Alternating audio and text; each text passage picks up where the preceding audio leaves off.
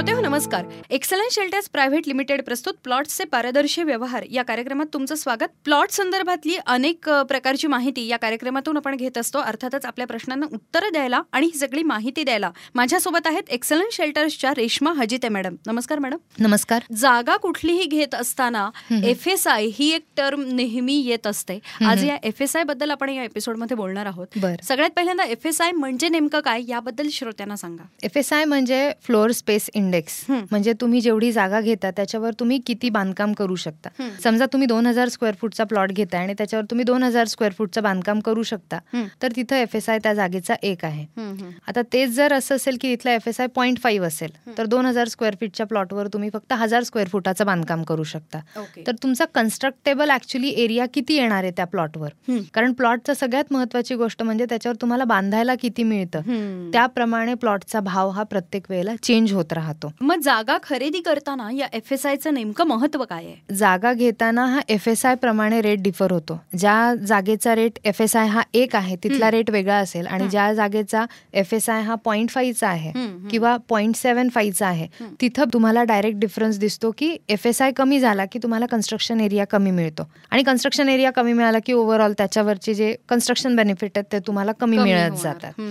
त्यामुळे जनरली कुठलीही non agriculture जागा तुम्ही घेत असाल तर पहिलं तर तुम्ही पाहिलं पाहिजे की ते नॉन अॅग्रिकल्चर कुठल्या प्रकारची जागा आहे. कारण नॉन अॅग्रिकल्चरमध्ये पण विविध प्रकार आहेत आणि त्या प्रत्येक जागेचे त्या प्रमाणात एफ एस आय चेंज होतात. आता याच्यामध्ये उदाहरण द्यायचं झालं तर समजा एक हिंजवडीमध्ये रिसॉर्ट एन ए प्लॉट आहे. आणि त्याचा रेट सातशे रुपये पर स्क्वेअर फूटचा आहे. आणि तोच शिरवळमध्ये एक रेसिडेन्शियल एन ए प्लॉट आहे जिथं एफ एस आय एक आहे. आणि तिथला पण रेट सहाशे. आता बायर जेव्हा मार्केटमध्ये घ्यायला जातो तेव्हा त्याला काय वाटतं मी हिंजवडीत प्लॉट घेतोय तोही मला सहाशे मध्ये मिळतो. मी शिरवळमध्ये कशाला एवढ्या लांब जाऊ? पण जर बेसिक तुम्ही दोन गोष्टीमध्ये डिफरन्स पाहिला तर रेसॉर्ट एन ए मध्ये तुम्हाला मिळणारा एफ एस आय हा पॉईंट झिरोच्या रेंजमध्ये जाऊन मिळणारा असतो. म्हणजे ऍक्च्युली तुम्ही दोन हजार स्क्वेअर फूटचा प्लॉट घेतला तर त्याच्यावर हार्डली एक तीनशे ते चारशे स्क्वेअर फुटाचं कन्स्ट्रक्शन तुम्ही करू शकता. एवढं त्याच्यामध्ये तुम्हाला मिळतं. तेच जर तुम्ही दुसरा पाहिला की रेसिडेन्शियल एन ए प्लॉट जिथं एफ एस आय हा एक आहे समजा शिरवळ एरिया घेतला तिथं एफ एस आय एक आहे.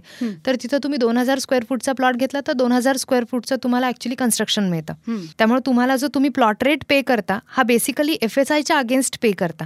तेव्हा जागा घेताना पहिला प्रश्न हा असला पाहिजे की जरी ही जागा एन ए असली तरी एफ एस आय किती आहे? आणि एफ एस आय जरी तुम्हाला कमी मिळत असेल तरी तुमचा घेण्याचा पर्पज काय? म्हणजे तुम्हाला तिथं घेऊन फार्मिंगच करायचं असेल तर फार्म हाऊस येणे इज अ राईट चॉईस भले तुम्हाला तिथं एफ एस आय पॉईंट फोरचा जरी मिळाला तरी पण इट्स ओके कारण तुमचं पर्पज आहे की मला शेती करायची. त्यामुळे बेसिकली तुम्ही एफ एस आय वर जे काही रेट अप्रिसिएशन पण आहेत पुढचे ते फ्युचरमध्ये बरेच डिफर होतात. तर प्लॉटचा जो रेट आहे तो बेसिकली एफ एस आय मुळे डिफर होतो. त्यामुळे बऱ्याचदा तुम्ही ऍडमध्ये पाहिलं असेल तर बऱ्याच कंपन्या मार्केट करतात एफ एस आय एक एफ एस आय एक. बाकीचं जास्त रेझॉर्ट येणे गोडाऊन येणे किंवा फार्म येणे ह्याच्यामध्ये एफ एस आय कमी मिळतो. पर्पज जर तुमचा रेझॉर्ट बांधणं असेल फार्मिंग करायचं असेल तर it is good you should go for that plot but जर तुम्ही इन्व्हेस्टमेंट अँगलनी येत असाल तर नेहमी तुम्ही पहिल्यांदा चेक केलं पाहिजे की या जागेला एफ एस आय किती मिळतोय. आणि मग आता ह्या एफ एस आय ची किंमत कमी जास्त कशावरती होते? ती लँडच्या त्या पोझिशनवर जनरली तर लोकेशन हा सगळ्यात महत्त्वाचा क्रायटेरिया असतो. म्हणजे जागा घेताना पहिली गोष्ट जी बघितली जाते लोकेशन लोकेशन लोकेशन म्हणजे तुमची रोड कनेक्टिव्हिटी किती चांगली आहे? हायवे पासून तुम्ही किती अंतरावर आहात? आजूबाजूला काही चांगले सेलिंग पॉईंट असतील? एम आय डी सी असेल किंवा एसी झेड असेल किंवा आय टी पार्क असेल हे तुमच्या जागेपासून किती जवळ किंवा लांब आहे? जवळपास तुमच्या सुविधा कुठल्या अवेलेबल आहेत? हॉस्पिटल शाळा हे काय काय आहे? या सगळ्या गोष्टीवर पुढचा लँडचा रेट डिफर होतो.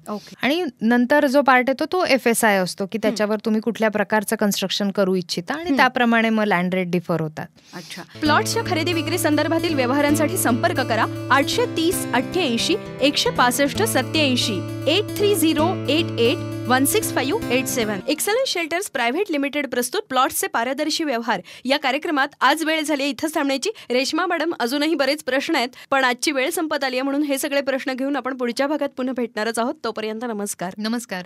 प्लॉट्सच्या खरेदी विक्री संदर्भातील व्यवहारांसाठी संपर्क करा आठशे तीस अठ्ठ्याऐंशी एकशे पासष्ट सत्याऐंशी eight three zero eight eight one six five eight seven